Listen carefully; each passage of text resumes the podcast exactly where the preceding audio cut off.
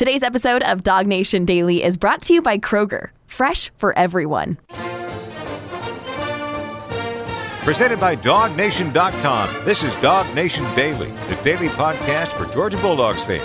Here's your host, Brandon Adams. So, on this show, I try to be as candid as I possibly can be, and I want to be very honest with you right now about something really fun going on around Georgia. It's obviously been an incredibly busy time for UGA recruiting. The opening up of the opportunity for visits, the ending of the dead period has been as advertised as we predicted it would be. Kind of a crazy, just uh, uh, just a race of players trying to get on campuses, Georgia trying to host as many as they can, and the other schools that Georgia competes with in recruiting kind of doing the same thing. There has just been a lot of that over the course of the last few days. In fact, and here's where the candor comes in. There's almost been so much of it that it's a little bit difficult to chronicle on a show like this. To be completely honest with you, you know, you read like say Jeff Sentell at dognation.com and he does a lot of kind of blog style posts with regarding the hey, here's the update for today, June 4th, and here's who's coming in here. And you do the same thing for the previous days. You just kind of bullet point sort of story by story, name by name, go through all of this. And I think that's a really good way to cover all, all of that news. A show like this is a little bit more of kind of a big picture type thing. We take the the you know the, the preponderance of the news and we try to distill it down to kind of what matters most. Here's the key takeaway. Here's kind of the big theme related to all this. And when you have so much news and it's all happening so fast sometimes kind of getting that big picture analysis of all of this is a little more difficult to do. So today we're going to roll up our sleeves try to do that. In fact I'm going to break with protocol a little bit, just given the fact there is so much recruiting news. I'm actually going to bring on Jeff on today's show much earlier than I possibly than I usually would, because I think it's that kind of day. I think you want to hear him on this show. I guess as a way of setting all this up, though, let me give you what I think, just very quickly here, kind of in no particular order. Let me give you kind of what I think are the big themes that I kind of see kind of emerging here the kind of thoughts that I have. And I'm going to ask Jeff Sentell to put a little bit more of his own thoughts around this in a few minutes when he joins us to talk some UGA recruiting. When you look at some of the guys who are coming in and you know have been in on their way in, I'm thinking about five star safety Kamari Wilson. I'm thinking about four star running back Branson Robinson, who's probably as impressive as any running back that Georgia's recruited, at least that I can tell, over the course of the last few years. Some of these guys are a little bit different than the normal recruiting process would seem to lead you to believe. I have become conditioned to expect an air of mystery around certain recruits, and I've become conditioned to assume that a lot of recruits were going to work really hard to kind of keep their cards close to the vest and protect that at, a, at kind of every twist and turn, and they're just not going to look to reveal a lot of themselves throughout their process. And obviously, that's a recruit's prerogative. He's certainly free to do that. Many of them choose to do that. However, in the case of Wilson, who's been you know photographed at UGA, in the case of Robinson, who's on his way here there as well, you don't really get the sense they're quite as they don't seem to desire that level of mystery as much. I mean, Jeff's had a couple of great interviews with Branson Robinson, and Robinson in those interviews has made no secret about the fact that yes, Georgia is his leader. Eh, similarly for for Wilson, you know, he, he's been very willing to be connected to UG on social media. Now, he's also talked about other schools there as well. But some of the top prospects, some of the guys who who are on their way here this week or have been here at Georgia, they don't seem to be quite as willing to kind of conjure up that mystery around their recruitment. You're kind of left to wonder as a fan, wait, is it really going to be this easy, or, or, or are there you know bigger challenges in store as Georgia tries to win those recruitments? I, I think that's one of the things we're kind of watching there. I'm also kind of interested in this, and this is kind of where I guess I don't think of myself as a pessimistic person, but there is sort of a natural pessimism that kind of pops in from time to time. As I said before, maybe I'm greatly influenced by the history of Larry Munson and kind of the way that he used to view things. Maybe that kind of, you know, kind of covers and clouds the way that I sometimes view things there as well. And simultaneous, admittedly, to me being really excited about all the the visitors that Georgia is hosting, you can't help but notice when – other Georgia recruits are visiting other places there as well. I think about you know Kojo Antwi and Oscar Delp both being in Alabama. You know Christian Miller uh, saying some nice things there about Ohio State. Mykel Williams is kind of on his way around making you know his tour as as you know uh, prospects are going to do here when it comes to all this kind of stuff. And so uh, you know part of me does you know kind of wonder here. Well, as Georgia's making its pitch to all these guys, how hard are the other schools working to make that same pitch to to other players that Georgia's interested in? And when all this kind of shakes out with official visits happening here right now, unofficial visits, in some cases, guys taking an official vi- an unofficial visit, circling back around, and then taking another official visit on top of that you know when the when the dust settles when it's all said and done who really does kind of emerge as having won this particular week these couple of weekends here this this month of June? Who ends up being the big winner in all of that? And I, I think that's still yet to be determined and I'm hoping that Jeff Sentell can kind of shed some light on on that. And I guess the final thing that kind of jumps out at me and you saw you know Big Bear Alexander a moment ago on the screen there you know it certainly seems like you're going to read more about this the pages of uh, dognation.com that Georgia has once again made a nice impression on Alexander. Alexander, you know, seems to enjoy the idea of following in the footsteps with with Jordan Davis. Uh, I should say following the footsteps of Jordan Davis, you know, there at UGA. Boy, this is one of those that just seems like a really interesting recruitment, right? I mean, Georgia going into Texas, pulling out a five-star, you know, top you know, among the top players in the country, defensive tackle there, position of need because Dave is about to lead the pro leave the program. And yet you kind of wonder, well, how much will Texas A&M make that push on him, especially now that Nick Williams is employed by the Aggies and around Bear Alexander at this defensive line spot. I think this is probably the most interesting year for defensive line recruiting that has existed since we've been doing Dog Nation Daily. I'm dating this back to the 2015 season when we first started all this. I can't remember a time that Georgia was more involved with more elite level defensive linemen than they are right now. So many so that you almost say, well, there's not room for everybody. So who are the true recruiting priorities when it comes to that? This is a fascinating time for UJ recruiting. And so different from a year ago when we are kind of left to speculate, you know, what was what and who was who and what George was doing behind the scenes to win with these recruits. You don't have to speculate quite on this much as much anymore. Uh, these guys are on campus, and many of them have chosen to be very public about their UG visit. Some of them have even been good enough to share kind of behind the scenes video of their experiencing these facilities for the first time and everything that goes along with that. It's a much different recruiting cycle a year ago than it was in 2021, I think, and I'm sure you do as well, a change for the better, but still a lot to unpack. So, here on today's show with Jeff Sentell, we'll do our part to do that coming up in just a moment. Before that, though, there is some business to take care of. My name is Brandon Adams, and this is Dog Nation Daily, the daily podcast for Georgia Bulldogs fans, presented today by Kroger. And glad to have you with us, no matter how you get to us today, live on video, 10 a.m., Facebook, YouTube, Twitter, Twitch, Radio Noon, Athens Sports Radio 960, The Ref. Actually, we're, I think, preempted on The Ref today, but looking forward to be back with them on Monday.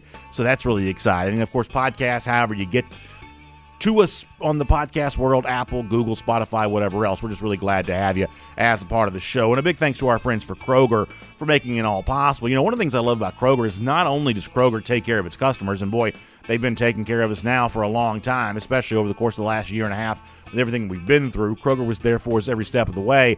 But in addition to taking care of those who shop at Kroger each and every day, Kroger also takes great care of the folks who work in their stores, helping provide uh, care for customers. And if you want to find out just how true this is, then take that next step to explore the employment opportunities that Kroger has available right now. They've got several positions at almost all their stores here offering more than just a paycheck. I'm talking about a total rewards package, which include tuition reimbursement potentially, associate discounts, and partner perks, so much more. This is a great benefits package to be a part of everything that's going on there uh, at Kroger. Tremendous, uh, you know, rewards for being a part of the employment experience there at Kroger. So make sure you check this out. It's jobs.kroger.com. That's the website. Jobs.kroger.com and you can find out about everything going on uh, in terms of Kroger, really welcoming in that next generation of employees there, and obviously doing a great job of taking care of those folks. I'm always really proud of the way that Kroger does that.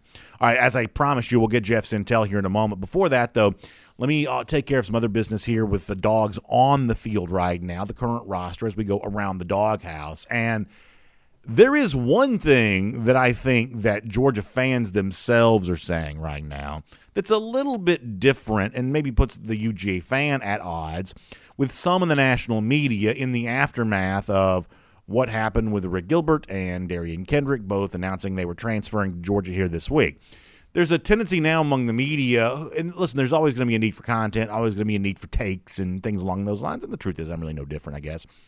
But the the immediate response to this from certain you know national writer types, I think is probably you know fairly well encapsulated with what Brandon Marcello wrote at 247sports.com. But the arrival of the Gilberts, the arrival of the Kendricks, and everything else that Georgia's done here this offseason – that it maybe puts more additional pressure on Georgia to win a national championship right now. Let me read you what Brandon Marcello says about this at 247sports.com. He says, No more quarterback controversies, no concerns with depth, no more excuses, Marcello writes. It's time for Georgia to beat Alabama. It's time to lift a couple of trophies. It's time to win a national championship. That Brandon Marcello writing for 247sports.com.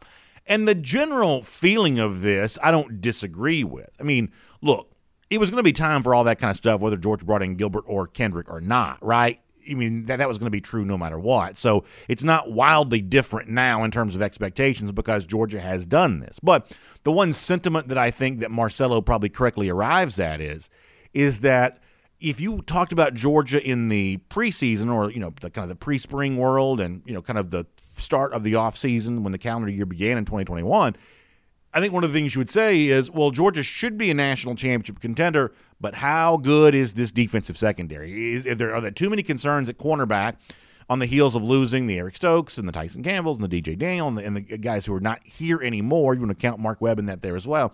Are there too many concerns there for this to be a viable national championship contender? And it should not be discounted. The aggressive way in which Georgia has met that need, bringing in Tykee Smith, who played at an All-American level a year ago at West Virginia. You know, bringing in now a Derion Kendrick, who has played at an All-Conference level at Clemson and potentially a first-round pick level when it comes to uh, next year's NFL draft. All of a sudden, now you have taken what was potentially a debilitating question mark that would hold Georgia back from winning a national championship, and you've essentially eliminated that as a weakness. And that should not be discounted, and that does, I think, make Georgia more of a viable national championship contender. The one thing we've always kind of pushed back on is the idea of it's national championship or bust. We don't believe in the notion of bust right now for Georgia because, you know, those opposing fans or opposing programs, rivals to UGA, the idea that somehow Georgia's going to disappear from the national stage this year, whether it wins a national championship or not, that's wishful thinking. That's just simply not going to happen. However, the big disagreement that seems to exist among some fans and national media types like Marcello there for 24 7 Sports is the idea of, well, Georgia's got it all figured out. There's zero reason why Georgia shouldn't win a national championship. Believe it or not, some Georgia fans, and this is a little bit opposite of what you might think, some Georgia fans have a little more skepticism about their own team's roster than some of the folks in the national media. And one of the things that commonly comes up, it has been an issue on this show this week. It was in our comment section last night when we got together with the rest of the Dog Nation team to do Cover 4 Live. One of the things that has come up a few times in the midst of all that is I don't know, BA. I, I love the idea of adding a Rick Gilbert, and I'm excited about what he's going to be able to do alongside the other offensive weapons that exist for this program and JT Daniels at quarterback. But what about that offensive line situation? You know, it's like offensive line was already a source of some concern for some fans before, but now that the defensive secondary has been addressed as emphatically as it is, it's like an even bigger spotlight is put on now with the fact that Georgia has at least one unsettled starting position along its offensive line, may have more than one ahead of what could be a really good year and a special year for the Georgia offense.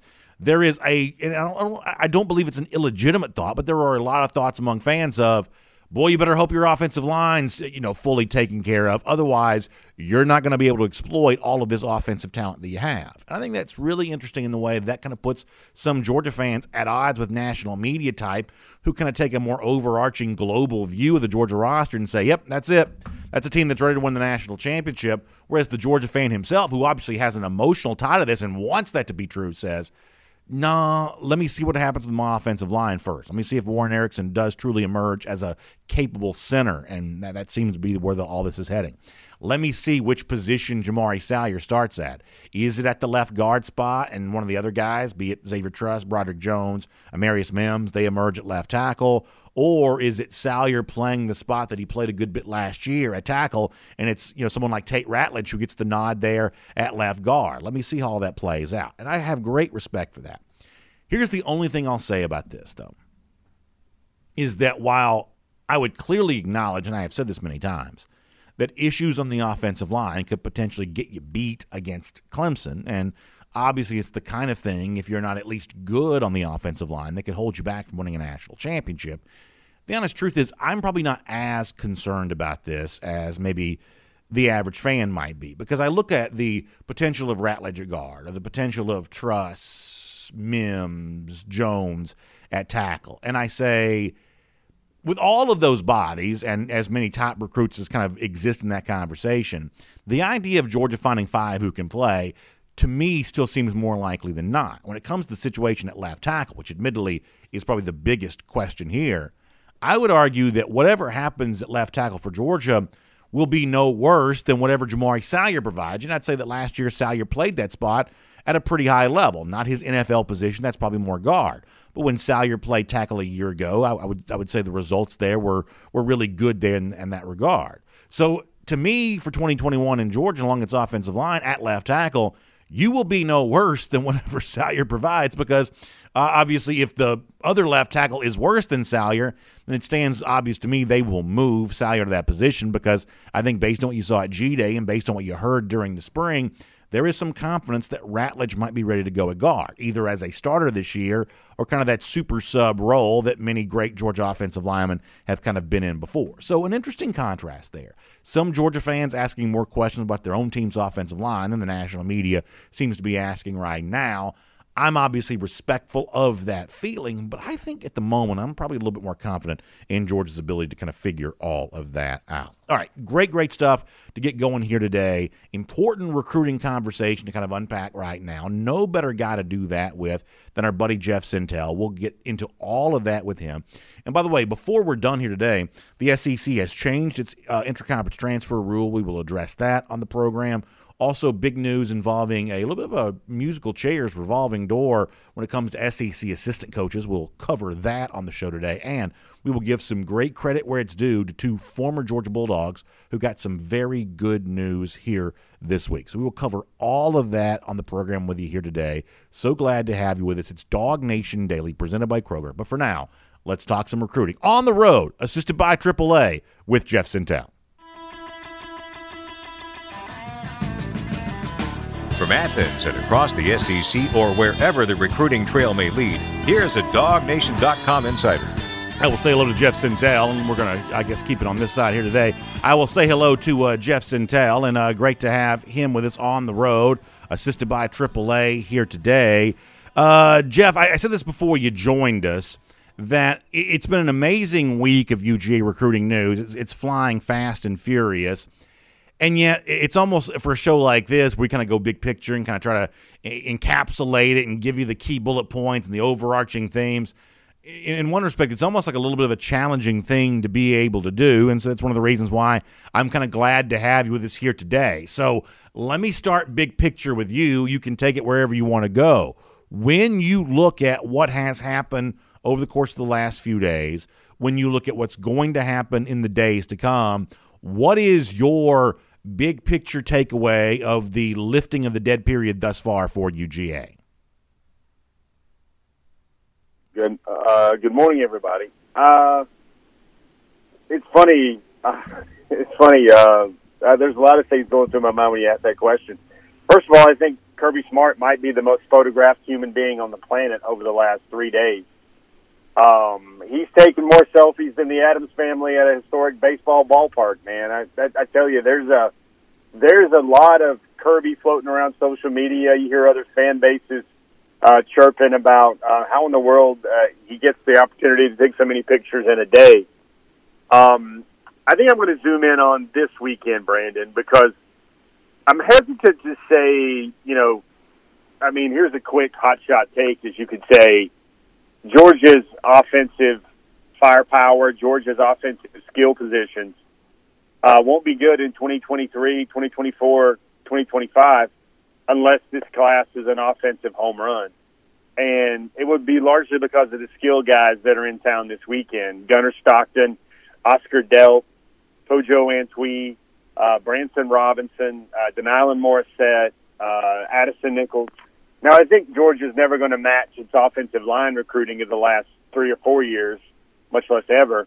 but I think the skill positions really need it. When you can add a a five, uh, well, he's no longer a five, but you can add a top five quarterback in Gunner, a top five quarterback in uh, a top five running back in Branson Robinson, who's in town this weekend from Mississippi. Uh, out of the eight officials, you got the nation's number two tight end. I think Kojo Antwi is the nation's number 13 receiver. Um, Morrissette is a guy that has a strong skill set that will remind a lot of folks maybe of a maybe a more polished Kearis Jackson coming out of high school. Um, you know, I think for Georgia to be all it wants to be offensively in this class and in the future, I think these visits have to go well, especially because Brandon, these guys have been inundated for Oscar Delp for for one thing. There, I mean, he's visited Alabama, he's visited Clemson, and he's visited Georgia all in the span of this week, and he's seen every toy, every photo shoot thrown at him. And for for Georgia's facilities to be really special and eye catching to Delp this weekend, that would be saying something. So I think that's a great place to start, and I'm glad you described that the way that you did. And in, the person of Kojo Antwi for a moment here, you know, Kojo is the exact kind of recruit with the exact kind of recruiting story that probably gives someone like me who tries to follow this stuff closely a little bit of angst. Because on the one hand, the underlying fundamentals for, Man, for, for Antwi and Georgia seem to be well founded, right? He's good friends with guys who you think might be going to Georgia. He's good friends with guys, at least my understanding of it is, good friends with guys who are already committed to UGA, including his relationship with Gunner Stockton. So, so it seems like those tentacles that would kind of connect Antwi to Georgia are, are pretty substantial. You know, on the other hand, you know, there's been the Ohio State rumors, there's been the Texas A&M rumors, there's the you know visit to Alabama here this week for Antwi that drew some praise from him. You know, uh, he's one of those guys that even though all the reasons why he should pick Georgia seem to be a fairly long list. There's just always a lot of chatter about Antwi and other schools. So I guess my question for that Georgia fan who wonders about Kojo here, I mean, how worried should a Georgia fan be about about the pull from other schools for Kojo Antwi? Brandon, I think you'll worry about it. Uh, I'm going to be honest here, man. I think you'll worry about it until the moment where Georgia's offensive reputation is not right up there with Alabama and Ohio State. And, and I think you'll worry about it for that long. And I think this season will go a long way to proving that. Now he wants to make his decision on July the 4th, July the fifth, and good for him because he wants to do it to honor his mother on her birthday.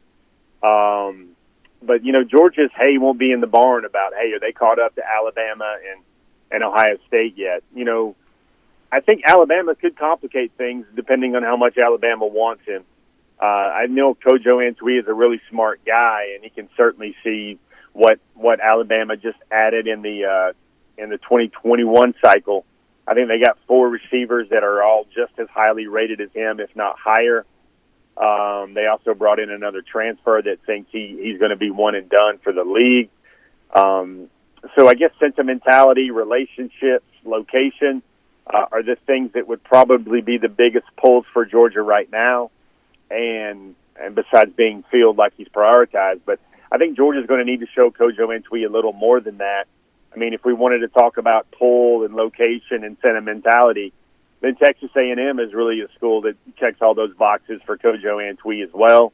Um, they've got an offensive reputation under Jim, Jimbo Fisher as well. Uh, he's got family in Texas A&M, and he was kind of warming uh, to Texas A&M until a lot of factors started bouncing in Georgia's favor. Um, I, it's funny, Brendan, as I as I go through this and roll through the mental rolodex of all the things I want to categorize and say. I think you're going to, Brandon, you're going to end up shaking your fist maybe at Texas A&M with more consternation this year than in any certain cycle. I think they've got, I think they've got some real estate in your worry center of your brain for sure. Georgia 2020 recruits. Yeah, and I'm going to talk more about that over the course of our conversation, obviously. But let me say one more thing on this topic, and you tell me if my read on this is correct. You know, there's a very good chance I think that Oscar Delp and Kojo Antwi both go to Georgia, but I kind of see the Antwi Delp situation different. As a for instance, you know, opposing fan message boards talk about Delp all the time especially in light of you know Gilbert choosing UGA. There was some you know kind of thought among rival fans that made it easier to get Delp away from Georgia for the class of 2022. I think that's an erroneous assumption, but that's an assumption that some fans make. The point I'm making though here is is that I've always kind of assumed that Delp probably did have a fairly strong emotional tie to Georgia. At least, at least that's the read I've gotten in the situation from previous interviews that you've done with him that would make it really, really hard to have any other school, you know, pull him away, no matter how deep Georgia might be, the tight end position. I guess I don't quite get that same level of vibe from Antwi, and that's not me saying I don't think he's coming to Georgia. But Antwi kind of reminds me a little bit of some of the Metro Atlanta prospects we've talked about before who are obviously considering Georgia because most elite players in the country do. And yet it almost seems like Georgia doesn't necessarily have – the home court advantage in this recruitment, other than the fact that he's friends with Stockton and things like that. Is that an accurate read of this situation? Yeah, I, I think he jumped into a lot of lot of stuff right there. Uh, you know, I think Georgia's been in a great spot with Delp for a while. I think Todd Hartley has recruited him like he's the next Travis Kelce. Uh, basically, going back to when he blew up in the middle of his in the early portion of his junior year. Um, daily messages, good communication, strong communication. Um, you know, recruiting the family as well. I think Georgia's worry center for Delp is smaller. Uh, Clemson, you got to watch Clemson because there's a family tie there uh, as well. They've got all the stuff. But you know, Brandon, I don't know if you if you notice this, but when you think tight ends and tight end usage, you know, besides a draft pick here or there, uh, you know, Alabama doesn't really have a lot more production numbers on its right. tight ends compared to Georgia. Right. Um, you know, they have draft picks. No, don't get me wrong, but a lot of those guys are, are basically making the league and being drafted highly based on measurables and then key games. Whereas Clemson can't say either for tight end. I mean, I'd be hard pressed for many college football fans to name me five Clemson tight ends over the last over the last five or six years, um, especially ones that were productive in the mighty ACC. But uh, you know, I think Antwi is a guy that you know, Brendan. I know, I know, I know you very well, and I think you love to worry about receivers, and you love to worry about missing piece receivers for Georgia, and those are certainly quantifiable takes there for for Kojo Antwi. Um, and I, I just think there's a mix of a mix of things with there with him that's going to make it. Um, I'm going to say it's going to make it difficult for Georgia, especially within his timeline. Uh, you want players like Antwi to that are in Georgia's backyard to already be leaning towards Georgia in their junior year. That wasn't really the case.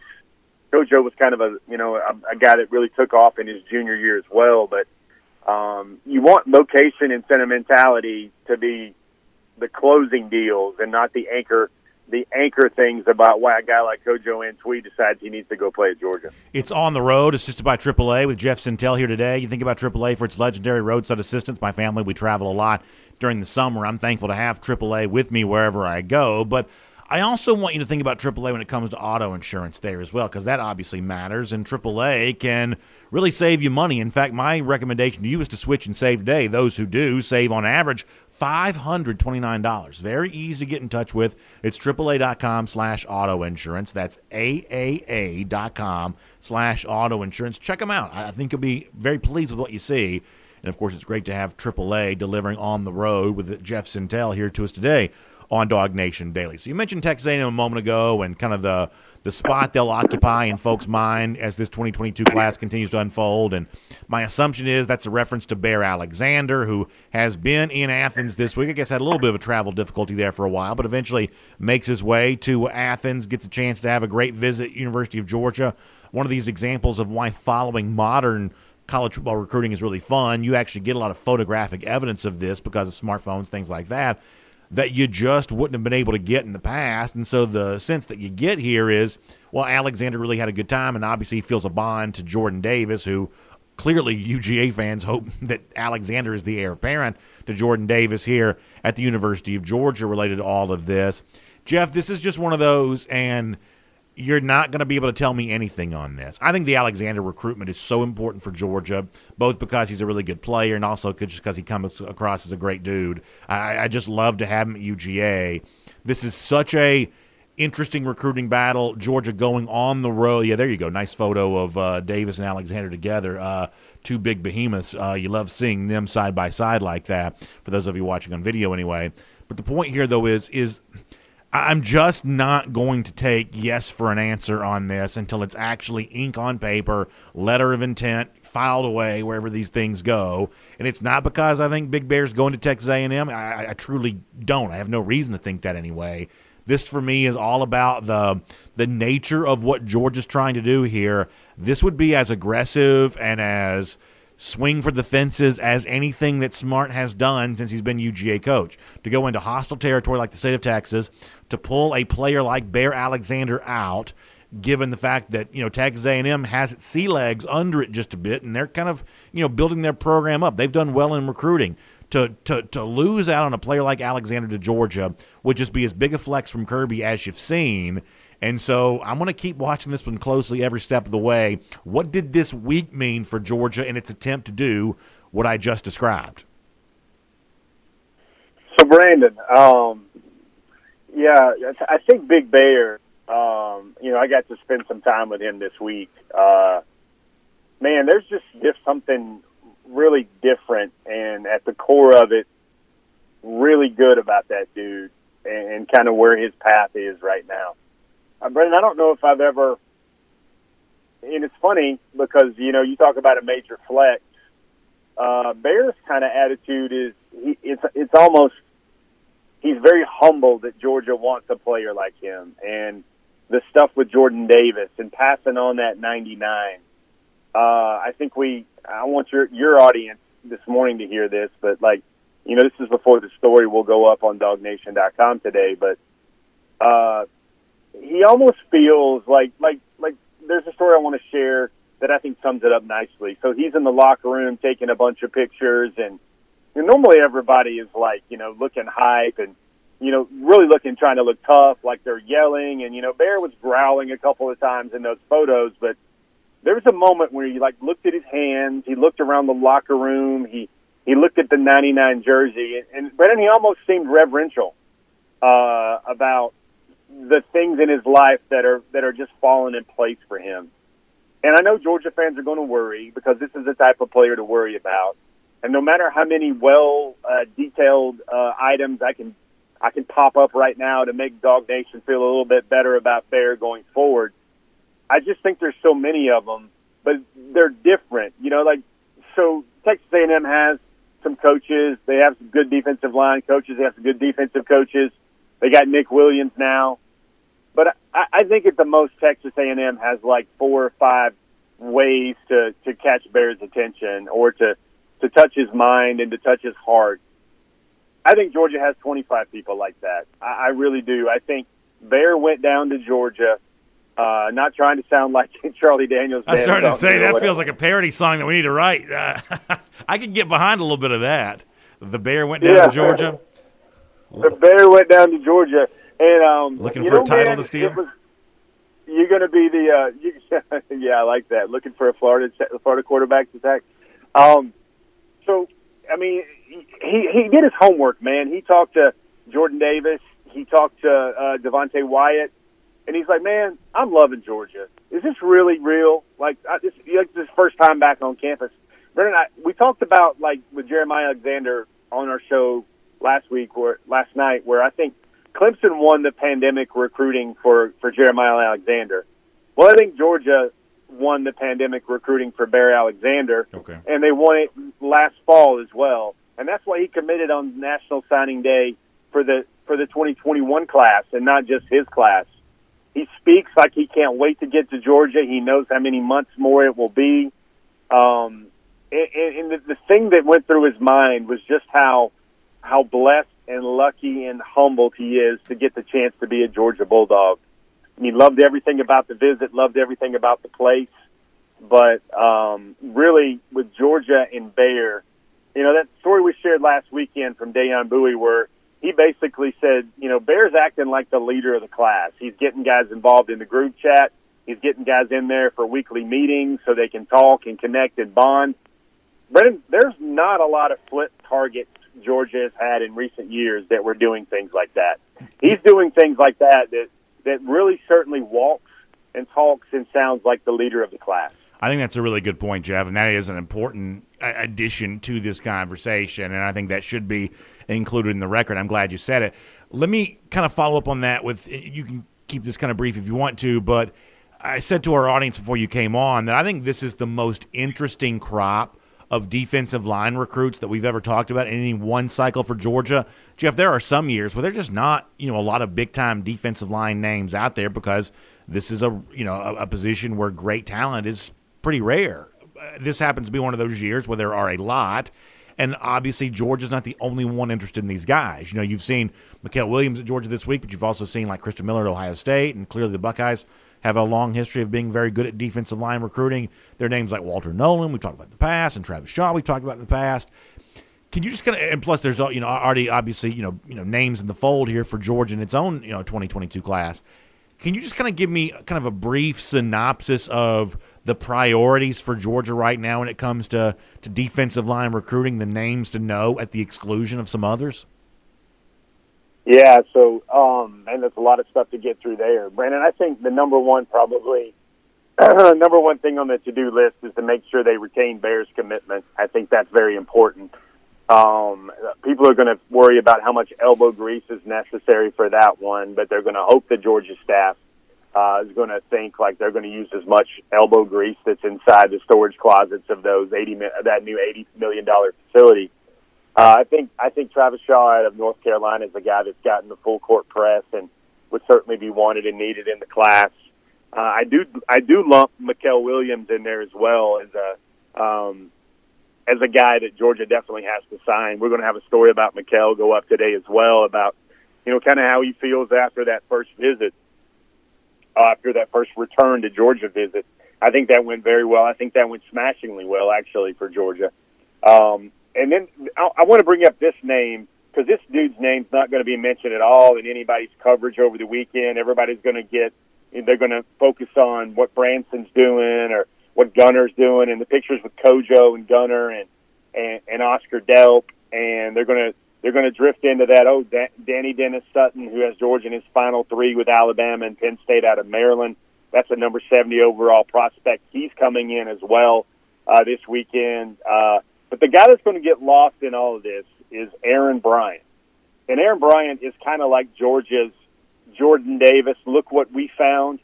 Uh, prospect. He's in Mississippi. He's only a three star. I think he's number 436 overall in the country. But he shifted in the pandemic from offensive line to defensive line for his junior season, and he blew up. I mean, really, when Tray Scott first started talking to him, he was like, "Dude, how come I don't know you? How come we hadn't been talking to you earlier? I'm looking at your film, and you got to be one of our guys." And Bryant has scheduled an official visit for the first weekend out of the gate because he felt a special connection there with Georgia.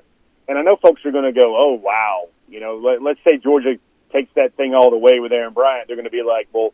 Georgia missed out on somebody bigger to get Aaron Bryant. I don't think that's the case. I just think that shine has not been dropped on uh, Aaron Bryant's name with all the rankings like these other guys have because you want to say a late bloomer. Well, he was a late position switch for his junior year, and um, Aaron Bryant is a very, a very faith-based Christian, big-time player. And listen to this, Brandon. I know people wonder about you know how hard's Georgia going after this kid. Well, I think the walk is in. I think I think the proof is in the the execution of his recruitment so far. He gets a first weekend official visit slot. There's a Bible verse in Romans, Brandon, that's at the top of his Twitter page. And Georgia created an edit for Aaron Bryant with that Bible verse in the background, in the forefront, along with a picture of him in a Georgia uniform. I, I don't think I don't think Georgia does that. Uh, even with all the time their digital designers had on their hands, I don't think Georgia does that for a guy that's way, way down the board. I think they do that for a guy that they'd really love to have. And you see Christian Miller, who's who's having a smashing two day visit, uh, unofficial visit uh, to Ohio State this month. Um, you know, Tyre West, the other defensive lineman that's really stinking good. He just he just committed back in November uh, down South Georgia boy out of Tift County. Uh, he actually visited FSU this weekend and tried on this week and tried on the jerseys as well. I don't know how much DawgNation caught a whiff of that, but mm. you know, Georgia's going to be Georgia's really going to be gangbusters with defensive line recruiting, Brandon. There's about six or seven names. I think Georgia's probably going to end up with about four or five of them, and they're probably going to. I don't know how you feel about this, but they might take a, they might they might take one less receiver. They might they might take one less player at another position in order to get all the defensive linemen they possibly can in this class. I want to ask you about running backs before we're done here today, but couldn't help but notice Kamari Wilson on campus there as as well. And you know, this seems to be one where Wilson does not seem to keep his affection for UGA secret. Now he also kind of touts some other schools from time to time as well, but. Uh, this is a guy who's been pretty open about his admiration for Georgia, and obviously, you know, UGA's had great success at IMG Academy in the past. Uh, what do you make of Wilson being on campus this week? I tell you what, we got to say this. We got to give the bees a little bit of a little bit of props on this because this is a player that Georgia has way at the top of the board, the nation's number one safety. I think a top 15, top 14 overall recruit. He visited Georgia Tech this week, the same week he visited Georgia. And I don't know, I don't know if I've ever said that before about a five star, um, especially at the top of the board for Georgia. So Georgia Tech at least got him in the house. Of course, Kamari Wilson also visited Auburn this week as well, and he visited Georgia on the first day he possibly could. And you know, there it's going to be interesting to see which weekend he shows up on his official visit to Georgia. There's a little bit of debate about whether he's coming in on both weekends. One is an unofficial, uh, that IMG weekend uh, in, on the 18th of this month, or whether he might slip in this weekend uh, on an official as well. So, I mean, Kamari and uh, Brandon, I'm gonna give you a, a good thing to worry about is if this conversation doesn't get you nervy need enough as it is. Uh, Kamari Wilson wears number 24. Malachi Starks wears number 24. They're both potential, you know, upper echelon All SEC safeties at the minimum in Georgia's defensive backfield. Should Wilson choose Georgia, and Malachi certainly has a special family connection to the number 24. It'd be very interesting to see who would wind up with 24 if both of those guys sign with Georgia. Um, and again, I, I, here's what's getting lost, Brandon. I think I think Connor, you know, kind of kicked the tires on this a little bit. Everybody's looking at receivers. Everybody's looking at Big Branson. Everybody's looking at the defensive line group. Um, very quietly, Brandon, there's the potential ceiling for Georgia to add, I think, five five stars in the class of 2022 at defensive back. And, you know, they've already got two. Uh, there's names like Keon Sabb. There's names like uh, Kamari Wilson, who we've already mentioned, that's out there. Daylen Everette as well. Uh, a couple other cornerbacks out there on the market as well. There's a chance that Georgia might bring in four five stars, three, four, five five stars in the 2022 class. Brandon, that's never been done before at Georgia. Let me just say this Wilson going to Tech on his way to Georgia is a little bit like stopping through Phenix City, Alabama on your way to the Florida Gulf Coast. there are just some things you do because that's what geography requires of you. That would be my suggestion there when it comes to a Kamari Wilson. But uh, I, I, guess we'll, we'll give uh, Tech a little bit of credit for trying to host some visitors there. You mentioned Branson Robinson a moment ago. You know, this seems like a, a, pretty important week for Georgia's running back recruiting. I, I, obviously love Robinson both as a player and what you see from him off the field too, including interviews that you've done with him. There's also Richard Young from the class of 2023 as well. Uh, really, a, a pretty pivotal time for running back recruiting, is it not? Very pivotal. I think if Brandon, if you were a 2023 recruit, uh, got to mention the name Justice Haynes in there as well. Please do, please um, do, absolutely. Yeah, because I think I think Justice is as highly wanted as anybody in the 2023 class by Georgia, um, right up there with LT Overton. But um, the the, I mean, this is this is kind of the pitch, man. You'll sit there and you'll go, okay, there's no way in the world that that James Cook and Zamir White will be around in 2022 or 2023.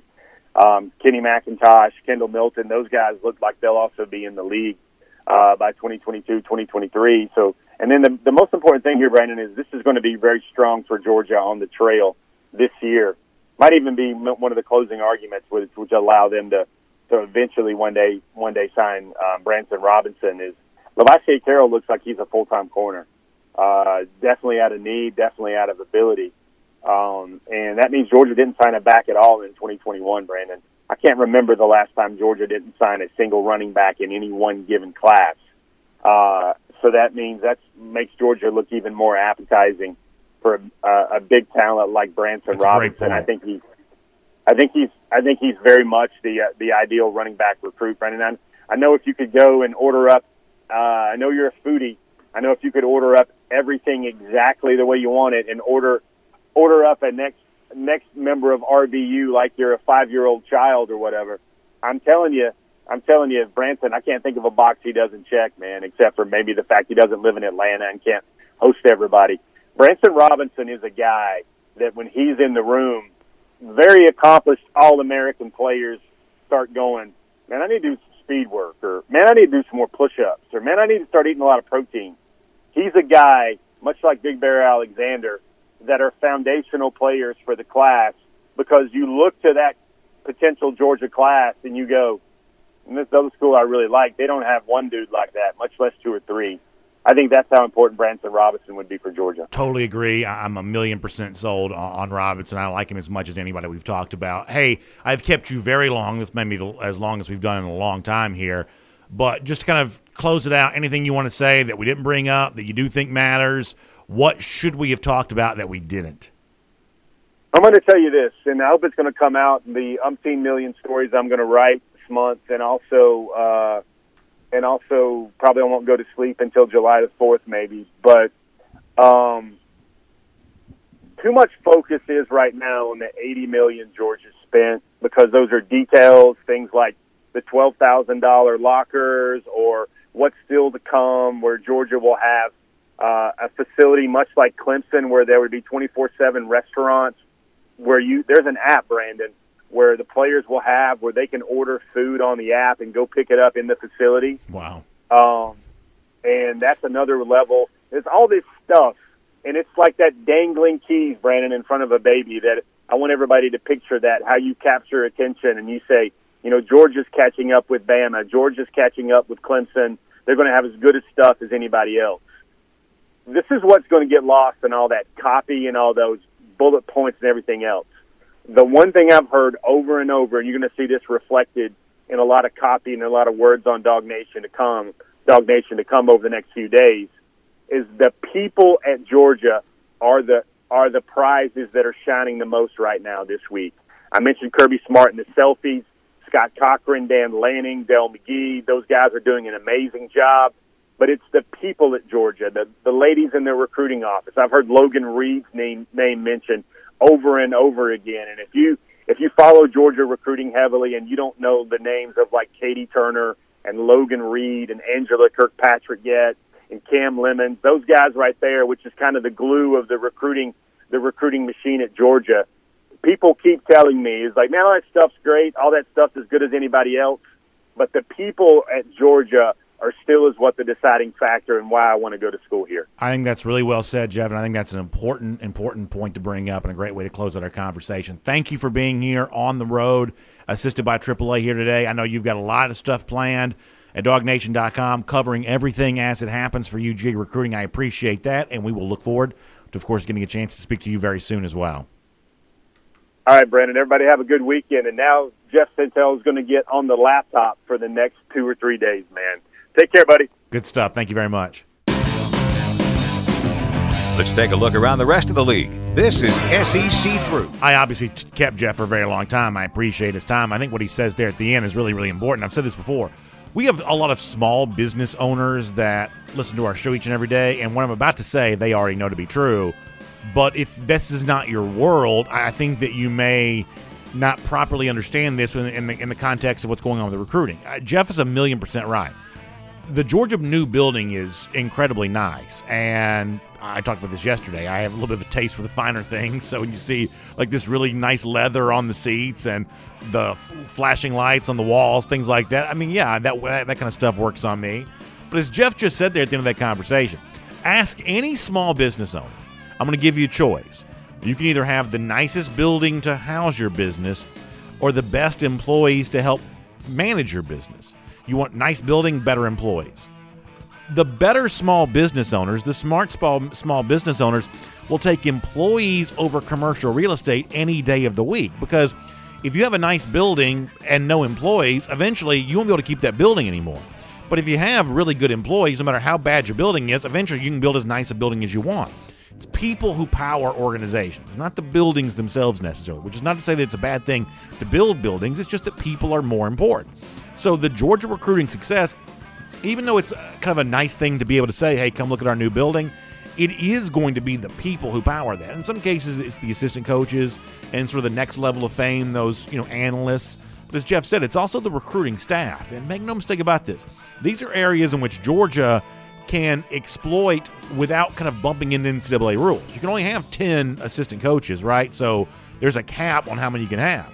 When it comes to the budget for your recruiting staff and all the ways in which they can kind of help maintain relationships with recruits, there are fewer restrictions on stuff like that. And so good programs like Georgia are going to use that.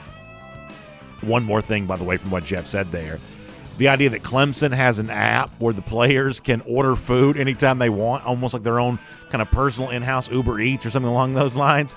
I got to tell you something.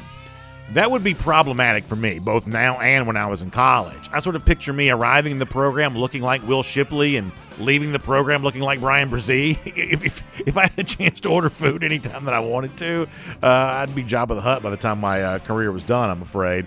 Uh, but nonetheless, uh, pretty interesting stuff there. I've also got some interesting SEC through stuff to give you there as well. Busy in the SEC. First, though, quick shout out to Harrah's Cherokee Casino Resort, two hour drive from Atlanta whether you're talking about the original Harrah's Cherokee Casino Resort property or the Harrah's Cherokee Valley River. Sports gaming is open now. That goes along with the tremendous, you know, casino floor they already have there, shopping, restaurant, spa, everything else. A really cool getaway. Tremendous golf too. I've played Sequoyah National before. That's a fun uh, golf course to play there as well. So it's Caesars.com slash Harrah's dash Cherokee.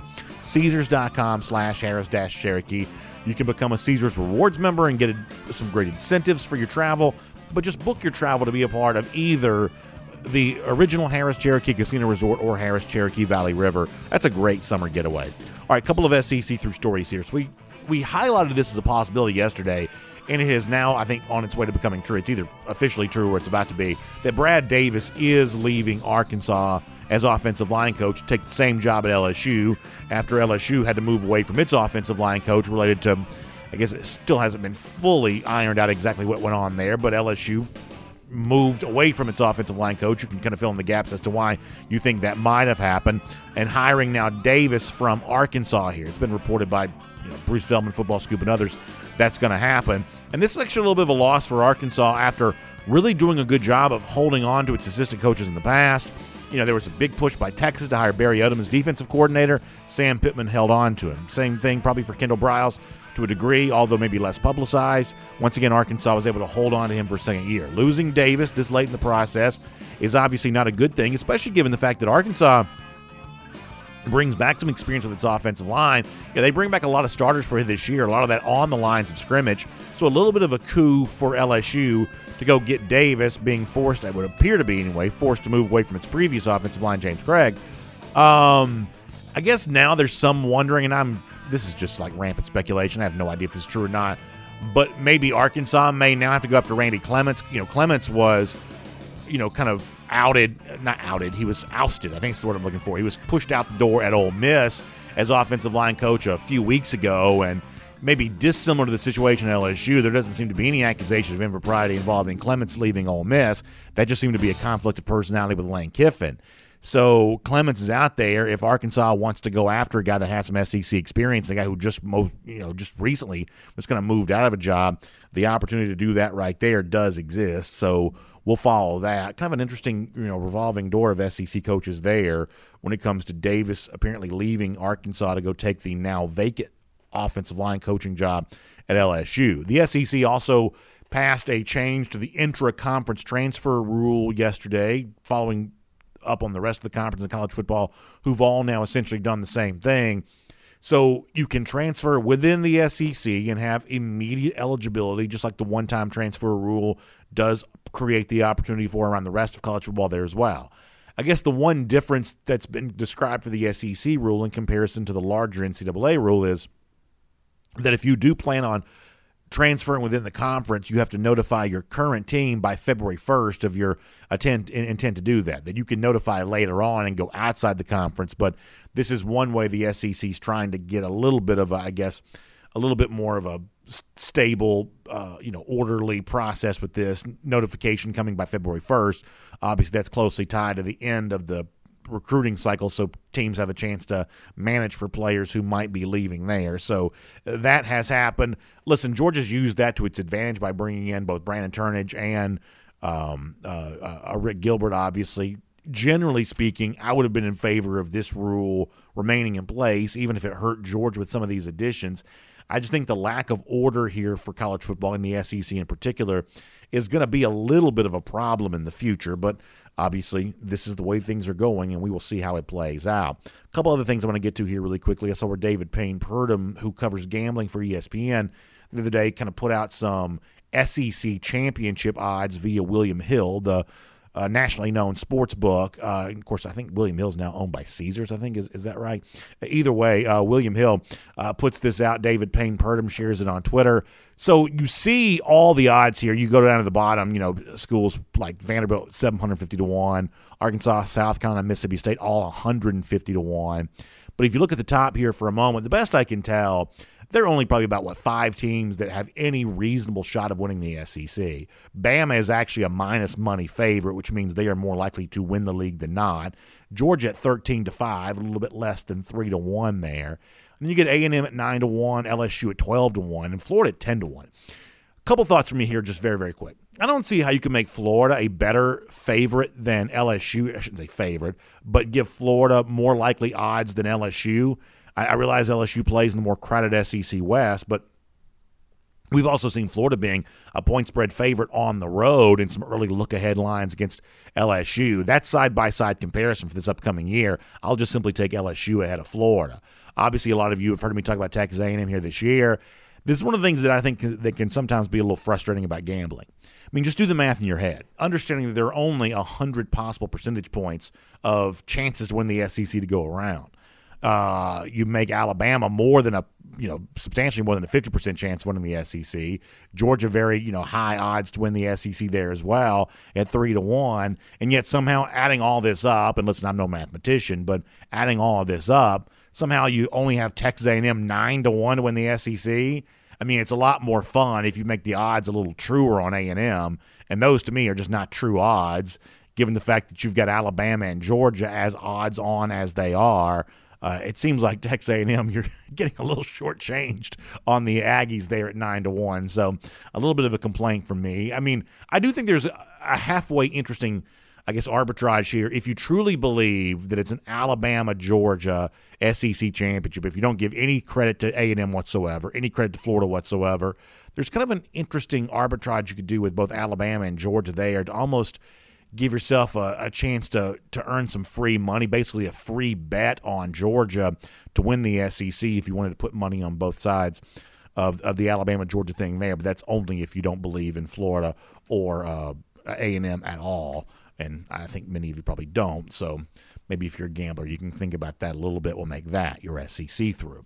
Really quickly here, I want to give a shout out to a couple former Georgia greats here on DawgNation Daily, presented by Kroger. I was very happy to see Garrison Hearst, the former Georgia running back, and Champ Bailey, the former Georgia cornerback, who Bailey's already in the Pro Football Hall of Fame. You know, both on the ballot for the College Football Hall of Fame. By the way, if you ever want to understand how weird the College Football Hall of Fame is, just understand the fact that Bailey is in the Pro Football Hall of Fame before he makes the College Football Hall of Fame, even though his pro football career obviously extended far beyond his college career. There is just a weirdness to the College Football Hall of Fame that I'll never quite understand, but I think it's really cool to see both Bailey and Hearst on this ballot. I know our buddy Mike Griffith's going to write about this at dawgnation.com at, at some point in the days to come here, too. It's always, I think, interesting to remind because we have an entire generation of our audience who watches us or listening listens to us that don't quite they never saw Bailey play at Georgia. Saw him play in the NFL, but never saw him play at Georgia. And then, you know, Garrison Hearst, who ended his Georgia career in 1992, there's an entire other, you know, generation of Georgia fans who didn't see Hearst play when he was at UGA. I think one of the cool things, and I do appreciate history, both the history that I was alive to experience and the history that happened before I was old enough to know what was going on. I think it's important when guys like this show up on ballots, it does give us a chance to say, boy, pay attention to how good this guy was. In the case of Bailey, I mean, I think one of the things that gets forgotten because he was such a great cornerback was, you know, go back to like say 1998. Bailey was probably Georgia's best offensive player that year there as well. Certainly, its most reliable pass catching target, someone that you know Quincy Carter loved throwing the ball to. So Bailey was a very good two way player during his time at Georgia. That kind of bubble screen uh, that he's scored on so many times, uh, tremendous player. And in the case of Garrison Hearst, some of y'all have heard me say before that I absolutely believe that Hearst got robbed when it comes to the 1992 Heisman Trophy. My, that's like my most homerish, you know, kind of even to this day, this thing. I, I still believe that that Hearst deserved that Heisman Trophy over Gino Torretta, the Miami quarterback who actually won the award, and then Marshall Faulk, the other you know very good player from that year, who was a I would say better player in the NFL than he was there at college at San Diego State, but a very good and deserving player as in his own right. But to me, it was Hearst's year to win the award and he did not quite get that. If you want to know more about what Hearst was as a player, the fact that Hearst, as starting running back at Georgia, his key backup in 1992 was Terrell Davis, who would go on in his own right to become a Pro Football Hall of Famer and yet played behind Garrison Hearst at UGA. That gives you an idea of what Hearst was doing in a Georgia uniform because when Davis was playing in 92, he was playing well. His numbers are actually really good. It's just that uh, Hearst was playing the game at a Heisman Trophy level for Georgia there that year. So both Hearst and Bailey on the College Football Hall of Fame ballot. Nice to see them getting some deserving attention. I'd love to see them both enshrined. Obviously, the College Football Hall of Fame just down the road from us here in the city of Atlanta. So we'll get ready to wrap up a busy show, busy week for us here today, and we'll do so with our Gatorade roll call, including our Golden Shoe Award. And of course, our buddy Mad Dog steps back up to the plate to win. Mad Dog's won a lot of these, all of them deserving. I thought this was really funny. He says, when you find out Arik Gilbert's transferring to Georgia, this is on Twitter, there's an angry Dan Mullen uh, pointing and something about uh, Arik Gilbert running with the LSU uniform on with the sign that says Athens bound. That's very funny. Uh, good stuff from Mad Dog. He gives you the hashtag golden shoe. And I would say that's a very deserving golden shoe for our buddy Mad Dog today. Very good stuff there. Speaking of the lousy, stinking Gators, let's close out this week by saying Gator Hater Countdown 148 days from right now. Georgia, back in Jacksonville, some revenge against those Gators, and boy, won't that be a fun thing to see. Hope all of you have a great weekend. You're enjoying your summer. We'll see you back here on Monday for DawgNation Daily, presented by Kroger. We'll look forward to talking to you then, everybody. And on the podcast, time now for our R.S. Andrews podcast, Cool Down. Of course, it's uh, brought to you by our friends at R.S. Andrews. They can be the ones you trust for your air conditioning, your plumbing needs, your electric needs. They show up on time. They do the work that's promised, the price that's promised. It's a great, great thing. And this time of year, it's important to get that air conditioning tube back up to factory fresh specs. So please make sure you get that done here today. I want to take a couple of comments and then we're going to let you go because it has been a long show today. I think it went 30 minutes with Jeff all on his own. Let me mention a couple of these here. First of all, very nice mention on Twitter by the Honorable JD Dogwalker, who said he enjoyed Cover 4 Live last night. Uh, and he encourages folks to subscribe to the DawgNation YouTube page to get all that great content. Let me just say this about Cover 4 Live. I really do enjoy doing that show because it's the most different from anything else we do here. And there's a, just a dynamic, like throughout the week, I'll interview Jeff or I'll interview Mike, you know, interview Connor, you know, but when it's a one-on-one conversation like that there's a different dynamic that's created when you have everybody together and obviously now four different people influencing the conversation on others. I mean i guess the one thing i would hope for from cover four and i don't know if this is going to happen or not just given the fact that mike lives in athens and the rest of us live here in the atlanta area I'd like to see Cover 4 Live, what it would be like if we were all in the same place at the same time. I think that'd be a really interesting vibe and environment because I, I do think that you'd get even more of the kind of crosstalk energy that you sometimes create there. But there's no doubt that Cover 4 is unlike anything else we do on DawgNation on video because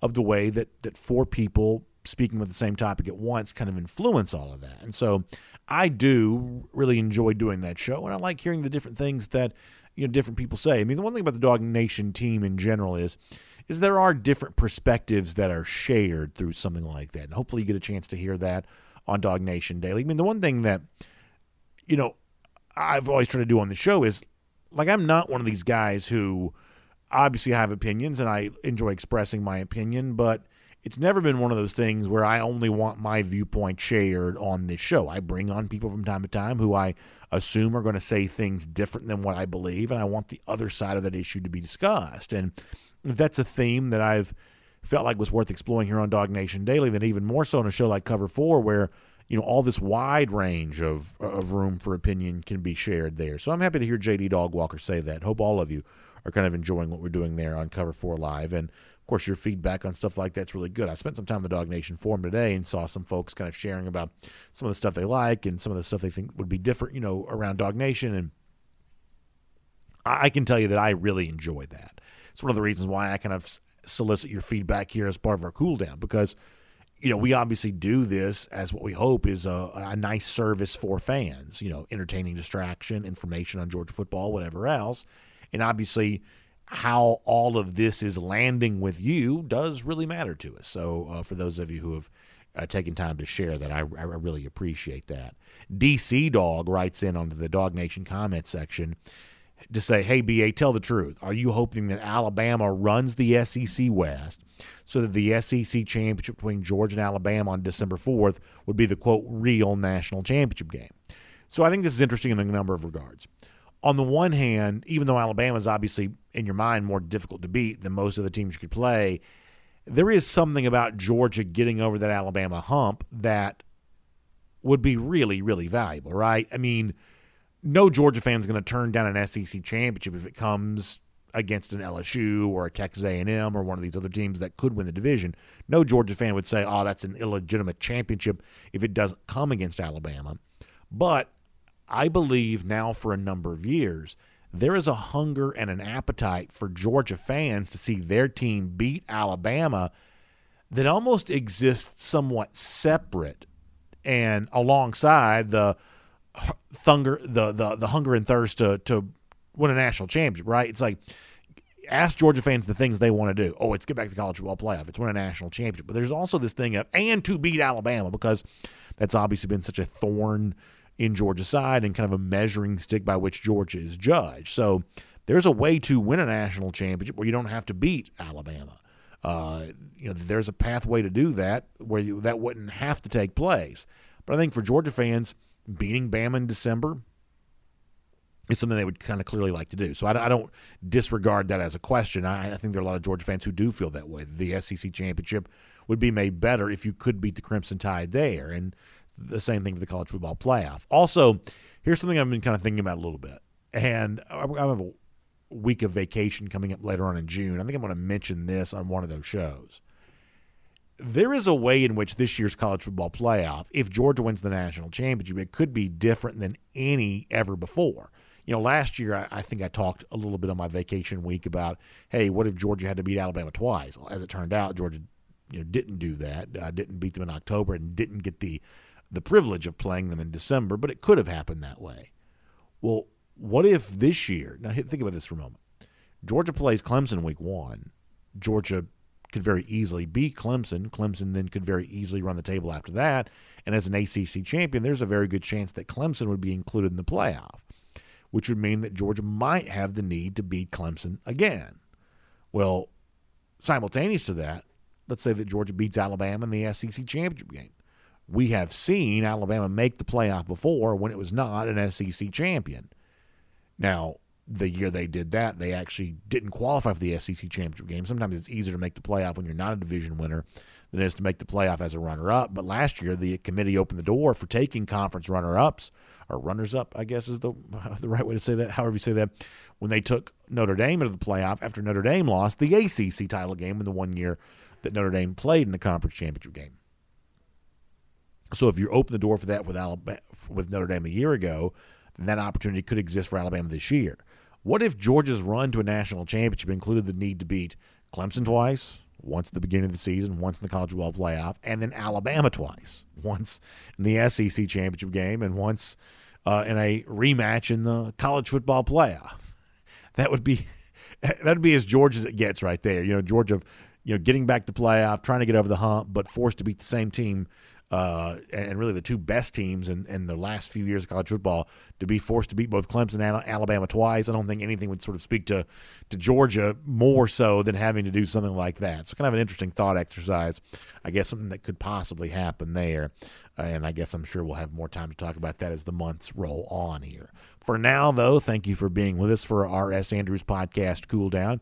If you'd like to be a part of the Cool Down, do what the folks that we read here on our show here today did hit me up on Twitter at DawgNation Daily, or when we post the podcast, the world famous dawgnation.com. Reach out to me there, share your thoughts. I'll be happy to read them during, during this portion of the show. Also, hope you have a great weekend, we'll see you back here on Monday for DawgNation Daily, presented by Kroger. We'll look forward to talking to you then, everybody.